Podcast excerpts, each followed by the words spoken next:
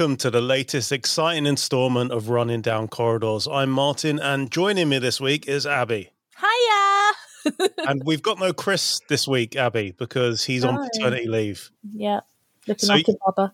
You have brought along a very glamorous assistant to help us out today.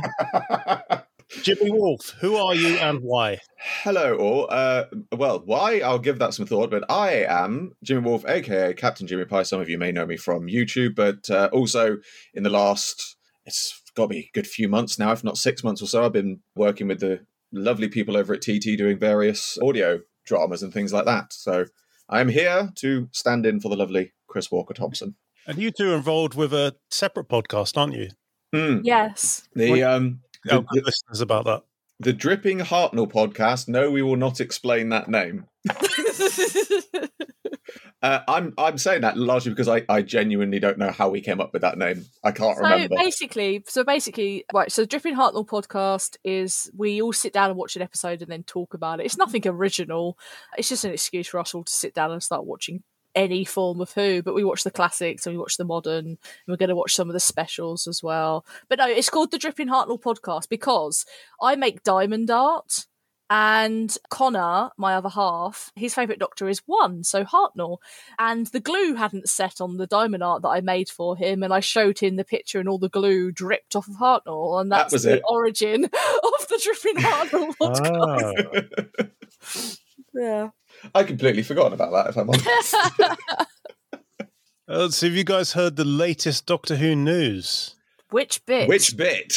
yes. So, it's been confirmed that Miriam Margolyes is voicing Beep the Meep. We already worked that out. I love. long Yeah, I love the fact that they like official announcement, and everyone's like, "You mean the official announcement that everyone knew because everyone had seen the trailer and recognized their voice?" But it's. I think it's great to have. I love the fact that she mentioned it in her. What was it? Her latest book or whatever. It just popped up as a random reference, and I get the feeling, knowing Miriam Margolyes, she didn't get permission to do that. She Oh, yeah. just did it. Hundred percent. Yeah, she's caused a bit of a stir today, actually, because she was on this morning and swore. Uh, and doesn't she always? Once again, nobody is surprised. Yeah. She called me a cunt once. Oh, you should be honoured. that is that is an honor. To be fair, that is an honor. I was I was at a con and I was just kind of filming around on my phone to show how busy it was. Hmm. And then she went, "Wait, cunt, were you filming me?"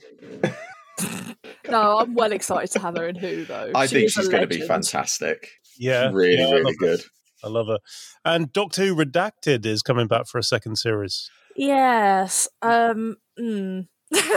well, I have to say, I have to admit, I haven't listened to Redacted Series One yet. Actually, I've I've got it. It's on, I've got BBC Sounds, and I keep meaning to listen to it. I haven't got round to it yet. So I didn't listen to it, and then obviously the Madame Vastra showed up, and everybody was like, "Abi, Abi, Abi," because anything Paternoster, like today.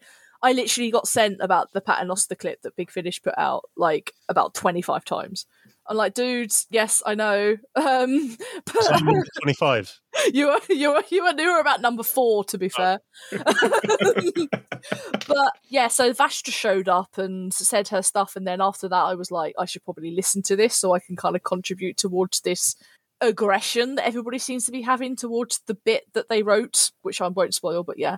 Um, but they've changed the whole cart, the whole like production crew, haven't they? Now, Well, wasn't there a thing that James Goss was supposed to be taking it over or something like that? I don't know if that was still the case. because it was a full-on girl Mm. running girl situation, and I don't think they would. I don't think they thought it would do as well as it did. They definitely underestimated it. Even even as someone who hasn't listened to it, I you can tell they underestimated the popularity of it. I think. Yeah, and it sounds like they they've changed a lot of people that were running it. So Mm. Yeah, I've not. I've heard the first episode, but I didn't get beyond that because it came out when I had my first hip replacement. I, ah, kind of-. I was on a lot of medication and stuff. Actually, I might have listened to the whole thing and I've just forgotten it. that happened a lot during that period. There was one day um, a trailer came on for a film, and I said to my fiance, "Oh, that's the film we want to go and see." And she's like, "What are you talking about? We went yesterday." oh Christ! So that was when I was like heavily on tramadol and stuff. So, you can go and see it again. It's like you know, and then again, and then again. oh Christ!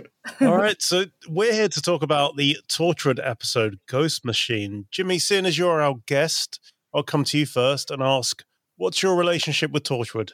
So I was very much. Um, uh, I watched Torchwood when it first came out because it was obviously 2006, was it? I believe. Correct. Yeah. Yes. So um, yeah. So it was one of those things that again, it was kind of. Um, I'd gotten into you know watched Doctor Who at that point, and I was into it and, and things like that because I'd always sort of been into it slightly as a as a kid, but it was obviously I was I'm a wilderness years child, so I'd sort of dropped in and out of bits and pieces of it. So obviously when it came back in 2005, I was all all for it. Um, and then obviously when Torchwood came along, um, I would have been 2006. I would have been about 17, 18. So I think it was sort of I was bordering on this being a suitable program for me to watch. So of course I wanted to watch it. Yeah. Um, but yeah, so I I'd sort of seen it from from the beginning, and it was definitely one of those ones that um, just really just clicked with me. You know, it was a it was a it was a great it's it was it was still is very much to rewatch it. A great show. It's always a good one to to revisit every now and again. And I think it's I liked that you had the balance of Sarah Jane Adventures was for the kids, but obviously it was suitable for you know adults could watch it as well. But it was obviously aimed at the kids. Doctor Who family audience, and then you had Torchwood specifically for the adults because it meant that I was almost inclined to say that it meant they could get away with a lot more, but it's not a case of that they were trying to get away with it. It meant they could do things that they couldn't do in Doctor Who, you know. Like Yeah, sex. absolutely. I remember when it was announced that they were doing a spin off for kids and a spin off for adults. I remember thinking what strange decision it was. But in hindsight, it worked so well. You got like different aspects of the universe, and I love that. And I hope with the new era of RTD, we're going to get something similar. Mm, Well, there's been rumours, hasn't there, of many sort of different spin offs and things like that. unit, unit, unit. Yes, well, that's that's one of the that's one of the many. But I'm kind of hoping if the if the unit spin-off rumors are true, I'm kind of hoping that it goes down the Torchwood route of Mm. being more aimed towards a an adult audience because I think I think that's that's the thing with unit is unit would be very Torchwood. If anything, I'm almost inclined to say that unit, depending on its era, would perhaps be a bit more um more adult than Torchwood because the whole point of Torchwood was this was the Torchwood that Jack had rebuilt in the name of the Doctor and tried to make it better. And I get the feeling if this is a modern day unit, Kate Stewart's going to be fulfilling very much more sort of the same role because again, I'm assuming that she would be in it because it's unit, of course, she's going to be leading it. But I would like to think that again, it's going to be aimed more at an adult audience. Um, because again, it's you know, it's it's it's it feels like it would have that same sort of feel Mm, to it, you know. Yeah, I could see that. I think we're definitely getting a unit spin off, but I don't think it will be until 2026. Mm, yeah, totally. I, yeah, I can, I can, I can understand. I think they're definitely probably going to, they're going to um, definitely sort of let this era sort of settle in and sort of gauge how it feels with the audience before they go into. I, I'm under no doubts at all that that Russell will do spin-offs. It's it's not a case of if it happens; it's more a case of when. when? Yeah. Yeah, because that big sign at the entrance of Bad Wolf Studios, it says "Welcome to the Whoniverse." Yes, So you would just put "Welcome to the home of Doctor Who" or something if you weren't planning anything else. That's Uh, true. and speaking of that, actually, um, one of the things that I love is uh, obviously there was the um, without going into all the things behind it. Obviously, he recently gave a, a, a wrote a thing in Doctor Who magazine, which obviously raised a few eyebrows. But one of my favourite things he put in there, and it's re- it's it's one of those things you have to look into it. But he says in brackets, "Bring back the Doctor Who experience," and I'm like, come on, Russell, yeah. please. For, seriously, if anybody's going to bring it back, it's going to be you. Come on, that's oh my gosh, Noah would lose his cool. Oh, it would be so wonderful if that came back. Did you both get to go when it was around? Yes, did, many yes. times. yes. I went One of the- twice in London and twice in Cardiff. I never went to Cardiff. I never went to the London one, but I went to Cardiff when it was in uh, its main sort of big, you know, the, what I call the balloon building, the big blue one. When it was in, I didn't go when it was in the um, Red Dragon Centre, but again, I went so many times. The best visit I ever had there was, I think it was two days after New Year's Day, and I'd stayed in Cardiff for that Christmas. And I thought, there's nothing's going to be open. I'm just going to go down to the Doctor Who experience because I knew it was be open. And there was like five people there, including me. And there was a brilliant moment when you're at, for those who may remember it, you get to fly the 11th Doctor's uh, TARDIS when they had it as the 11th Doctor bit. And there was the bit where he comes up on screen. He says, like, you know, kids to the front because the TARDIS is more receptive. And you could just see all the adults looking around and going, nope, it's our turn. It's our turn now. No, I was one of these. I, I my ex used to live in Cardiff, so I used to go to the Cardiff one quite a bit when I was in the military. So Yeah, so Abi, 2006, you would have been in the Navy. Yeah, still in the Mm. military, still stuck on a big grey ship in the middle of the ocean, not able to watch Torchwood. I know what I've wanted to ask you. What's that? Does the Royal Navy look down a little bit on the Merchant Navy? Oh yeah, Yeah, okay. there's no least re- pretend being this. around that one. Yes, but no. Um, so I only recently started watching Torchwood, uh, as I've said before, mainly because um, one of the other audio channels we work with, Toverton Audios, they have a Torchwood series. And I'm involved in that, and I was like, I should probably know what this is about before I get involved in this.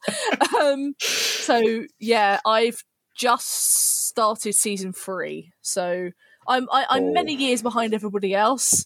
However, this episode, I will say, the one we're about to talk about, is is very good. Hmm.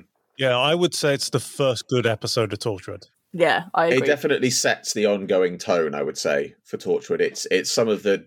Uh, I would say it's it's not the it's perhaps not the darkest episode out there, but it definitely was the one that, um, from a from a serious viewpoint, really told you which direction Torchwood was going to go in. Because obviously, you know, it's you look, you know, you the first episode obviously you know tells you a bit about it, and then in the scene, in it really. yeah, it sets the scene, and then obviously second episode, it's kind of like gas. this is clearly for adults, but I think I think Ghost Machine really sort of said this is going to get dark and Mm. it's not going to be funny. You know, I will say this as well because I remember last Torchwood podcast we did, Martyn. I was like, I Yeah. do not like Owen, and I he, he kind of proved himself in this one. I actually enjoyed him in this one. He wasn't a twat Yeah, he does evolve. Mm. eventually.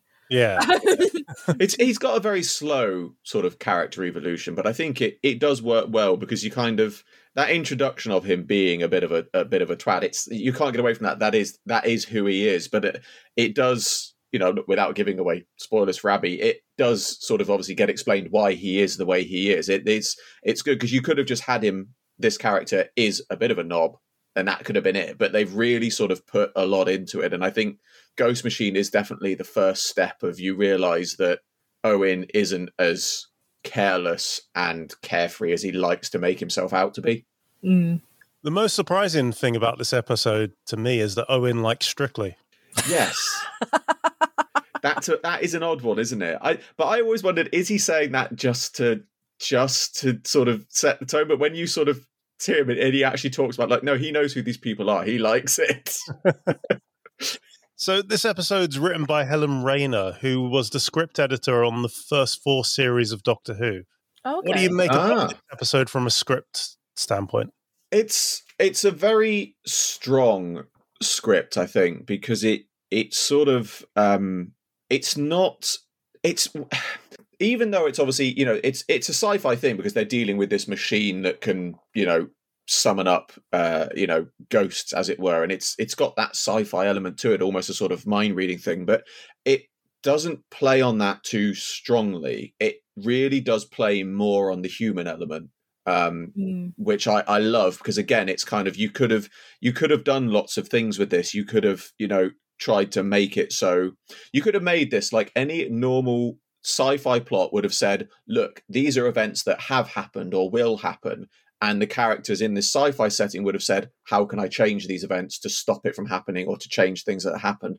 At no point does anybody try to actually change the outcome of things necessarily. It's kind of there's there's hints of it, especially when they see sort of future elements. But at the same time, the way that the plot develops, you kind of sort of feel like you're always given the the the the imagery of what has happened will have always happened and what will happen is going to always happen.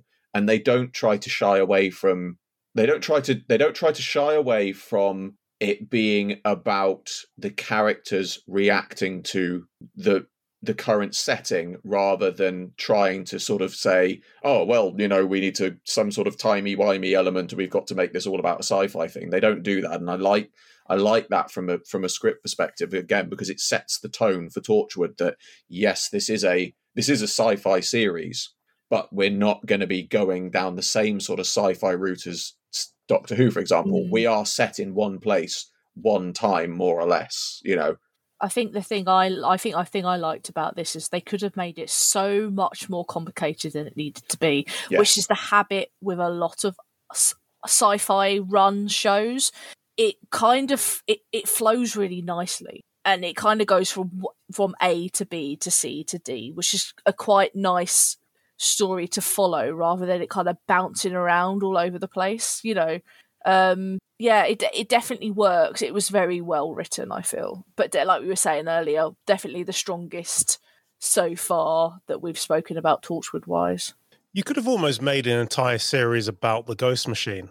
Yeah, true. Like, you could have a detective using it to solve cold cases, kind of like Crime Traveller, I guess, back in the 90s. oh, I love that. I soon from loved, GT cri- I loved Crime Productions. Tra- Abi, have you ever seen Crime Traveller? No. Oh, Pitch it to me later. yes, yes, that's such a good one. But no, but it, it's interesting that they've never revisited the Ghost Machine in some shape or form. Obviously, Big Finish would prob- Big Finish would probably be doing it now.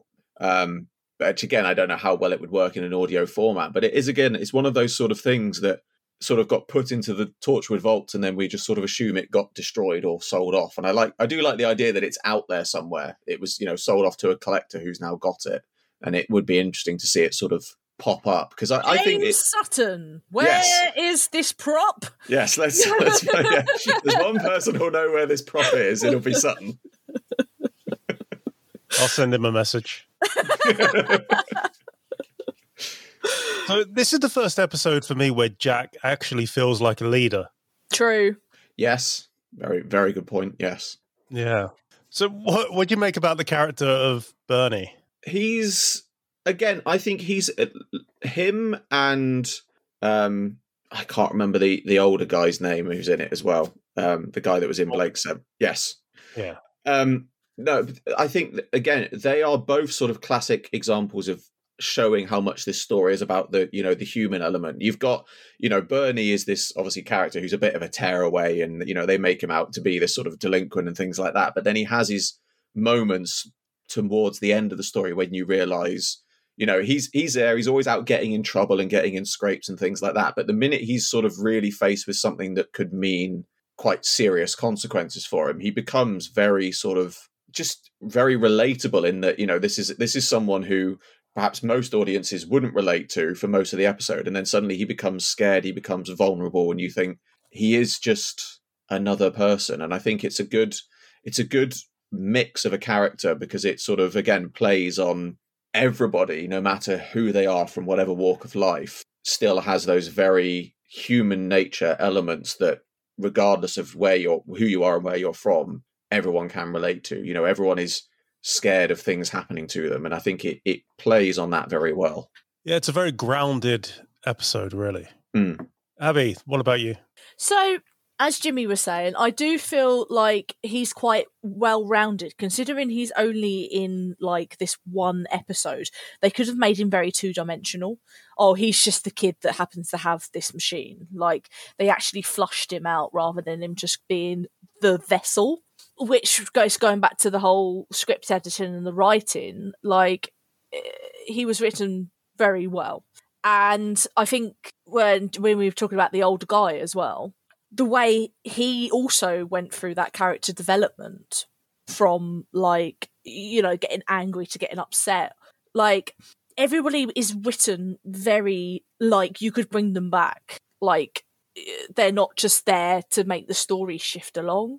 If that makes any sense. Mm. Yeah, you could almost imagine Bernie being the annoying kid they have to deal with every couple of episodes. Yeah, yeah. yes Yeah. Oh, you Yeah. again, sort of thing. Mm. So, what do you make? We see more about Gwen and Rhys's relationship in this, and a lot of fans really love them because they really ground this in a sort of reality. So, what did you make of that? I I love Gwen and Rhys anyway.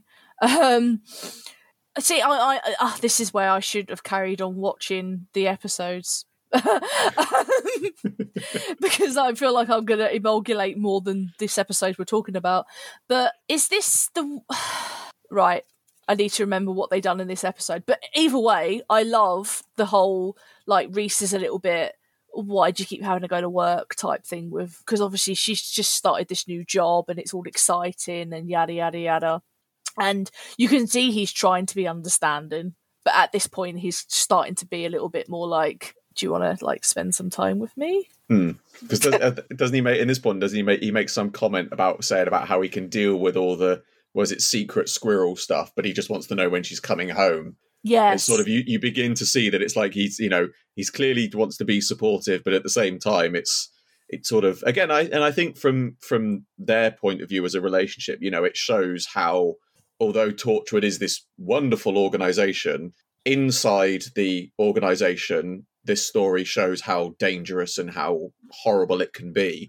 But then I think again, as Jack reminds Gwen either in this episode or possibly a future one, I think he makes a comment to her about saying, "What did I tell you about letting this job take over your personal life?" You know, he try he really does try to warn her and Hmm. and make sure that she keeps on track with you know Rhys because obviously it's a very difficult line for I think any of the characters of Torchwood to walk. Uh, you know, which is obviously a case of having a personal relationships and a professional one, and I think that's one of the dynamics that I think works well with Gwen. Is she's one of the few characters who sort of does manage to have that. Well, I Not remember um, all of but- them. All of them, when they found out that Gwen had a boyfriend and stuff, they were all like, uh, "Well, let's see if that works out." Hmm. And I think at this point, the audience are kind of waiting for them to split. Yeah, I mean, obviously, future stuff, but like, you, you everybody's like, are, are they going to split? Are they going to stay together? Because nobody else is like kind of supporting this. Hmm. Um, but it, like I say, Rhys is coping as well as he can. I'd I'd say at this point in like Gwen's arc. So something that really used to niggle me about this episode is that it suddenly becomes Gwen's episode. Like Yeah. ostensibly, this is Owen. it does a bit, doesn't it? Actually, yeah. There is a reason for that, Oh, and that's because halfway through filming this episode, Burn Gorman's wife went into labour. Ah, So fair that's enough. why Gwen kind of takes over the episode, is because he was he was at the hospital. that makes sense. It does make sense, and now now I'm sort of thinking about it. It kind of you can sort of tell that they didn't. I don't mean this in a negative way. They you can tell that they didn't try to rewrite the script too hard because now you've said that, I get the feeling that you immediately had Owen faced with this whole point of confronting this person who he's seen commit a horrible crime, and then suddenly he's going to be put in a place where he then has to prevent something similar from happening if he was the one who saw supposedly what would happen in the future. Mm. So you get the feeling that they sort of maybe wrote that for. I mean, not you know to be fair, Eve Myles as Gwen plays plays it really well, and I think it's actually stronger from her point of view because obviously when she sees herself, she is then trying to change it from happening, and then obviously when what happens does happen, it's quite a obviously again it's a very traumatic It experience does, for it does her. make you wonder if that was basically made on the last minute. Then, yes, Yeah, it does feel kind of oh fuck, we need to wrap this up. Yeah. How do we quick Hmm. come up with ideas? like, Yeah, I think I don't think it would have been that different because the fact that you had at the end you had Owen had uh, you know disarmed Morgan and then he's there saying I've got the knife now and you can see him contemplating. I get the feeling that that would have probably still played out as it did. It would have been a case of that he disarms Morgan to prevent him from attacking Bernie and then that scene probably plays out as it plays out perhaps with you know Owen being the one holding the knife and then Edwin comes at him and what you know yeah, it, goes on from there. But again, I think it works better as Gwen because I think with Owen being in that position, because he was sort of on the edge and verge of actually doing it, I don't think it would have had as a much emotional impact if he had done it. I think the whole point with Gwen is she never had any intention of harming Morgan. So obviously when it happens, she's genuine shock. Yeah, genuinely shocked by it. that's true. Burn Gorman's performance in this is so good. Like that moment where he's just purely frozen with fear when he's feeling Lizzie's emotions. Hmm. Oh my god, what? It's all in his face. Yes, and the, the brief moment afterwards as well when he comes out of it and you can he's sort of you know on you can see he's sort of going through almost a panic attack it's just it's the subtle things like that that again make it so so well done This is the You know, one you- thing. This is the one thing that I love about the way they shot that particular scene. He didn't need to say any lines. Nothing needed No. to be said. It was all done visually, Hmm. and the way they filmed it it's perfect. It perfectly captures that one moment. You know. Very much so. It's yeah. It's it, it it's a, it's a, it it's a good testament to the to the script and to the actor where it's it's that classic thing of when in doubt don't act but more to the point where when in doubt don't say something. You know it's they could they could have really sort of they could have easily put something in there where owen's there sort of frozen but he's going don't don't don't do it don't, but he doesn't you didn't you wouldn't have needed that. It's all there. You know the fact that he's so petrified that he can't speak makes it even worse. Because Yeah. i think if he'd spoken you kind of had the idea that he was trying to you know to break out of it. But i think the fact that he's just absolutely so but it also it also plays to the strengths of the fact that he's saying i felt what she felt Yeah. and it really sort of engages you with not only do you understand how owen felt but not only is he having to go through his own emotions of what he's seeing there he's then having to go through the emotions of what the person at the time was going through which is obviously you know insult to it not insult to injury but it builds on top of you know you've got on the one level he's traumatized seeing it on the other level he's traumatized by having to go through the same thing and not being able to do anything about it Sometimes you can say it all with just a look. Oh, absolutely.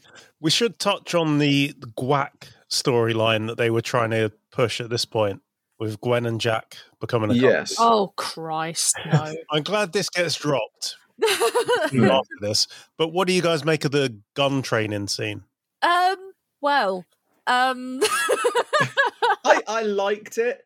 Um, I think uh, what I like about it is you watch it, you can tell that a lot of it was perhaps um, it wasn't un- it's it wasn't unscripted, but you get the feeling that they said, "Here's roughly what we want you to do.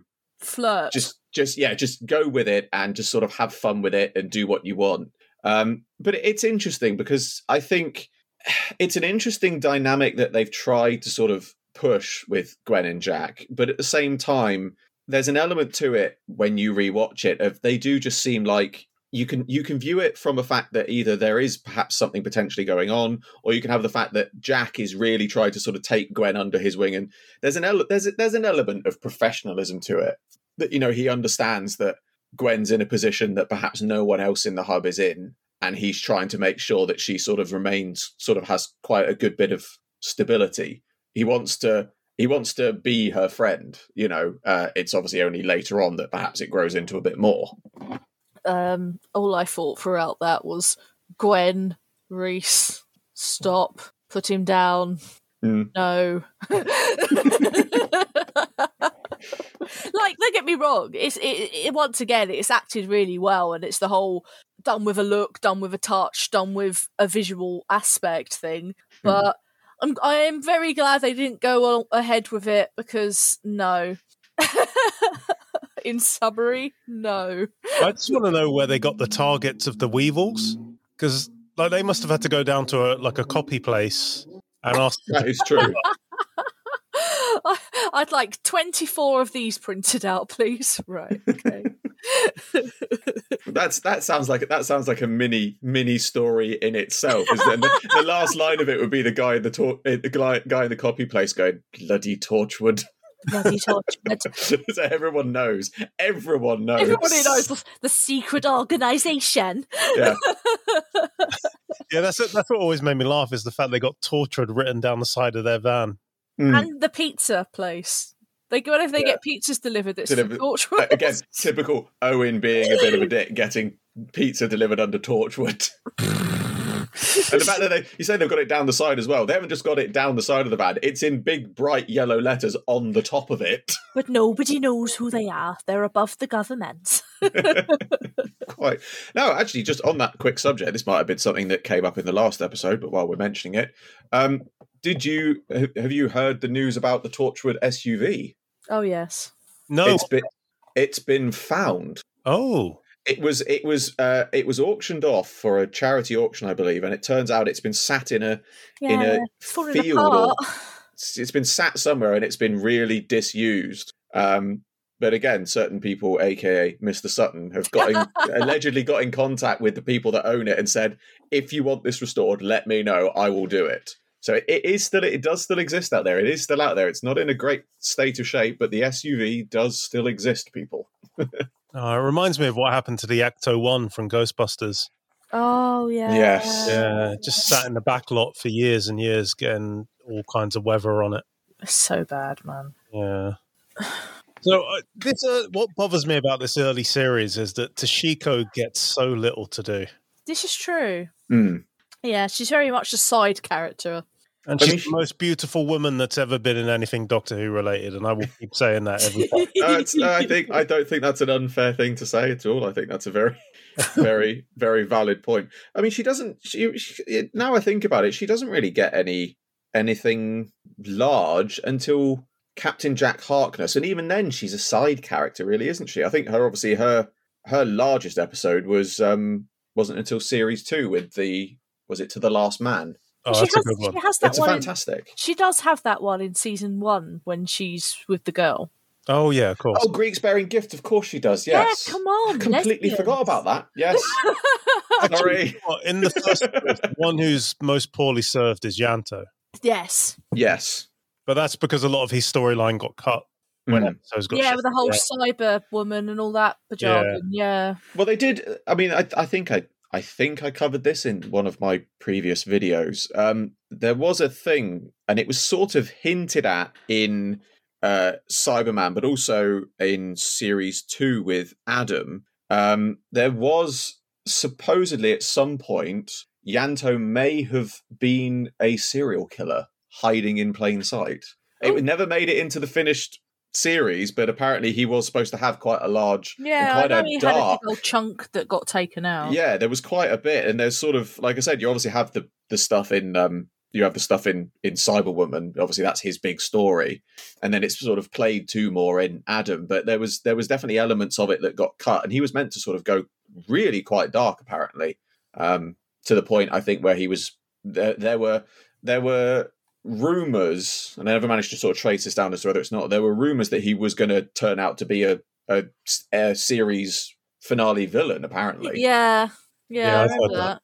Yeah, I'm glad they didn't go that route because we'd already had that with Suzie, Yes. so it would have just felt more of the same. Yeah, Hmm. copy paste sort of thing. Yeah.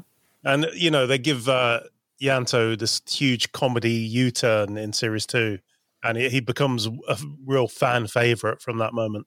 Yeah. Yeah. Yeah. True. True. True. Okay, guys, I'd say we've taught this episode to death. so it feels like it. It's it's it sort of feels like it's one of those episodes. It feels like there's more to say about it, but there's there's there's not a huge amount, is there? And I don't mean that in a bad. I don't mean that in a bad way at all. But it's it sort of does show that it's a very good.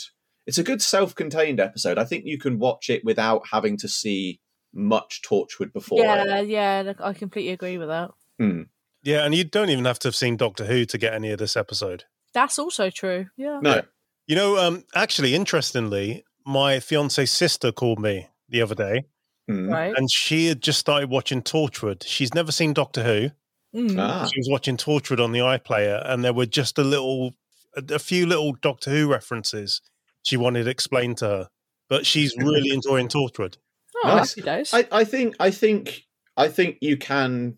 I, I, what I like about Torchwood is I think it is one of those series that you can watch without having to need a lot of prior knowledge from Doctor Who. It only sort of it only sort of comes into play when you get to the end of series one and obviously the beginning of series two. There's a, obviously a gap there that is obviously explained in Doctor Who, but even then, I think it's kind of it's sort of explained away in the first episode by Jack. You don't need to necessarily know what's happened. Um, and I think Torchwood is again, Torchwood is one of those shows that does stand up well on its own, which I think is good because I think uh, you could say the same of the Sarah Jane adventures as well. I suppose actually, it's it's odd that you find a series or a, a, franchise with spin-offs that work well in their own right and don't rely on each other heavily to to work. Yeah, like Frasier or NCIS or Angel. Yes. Yes.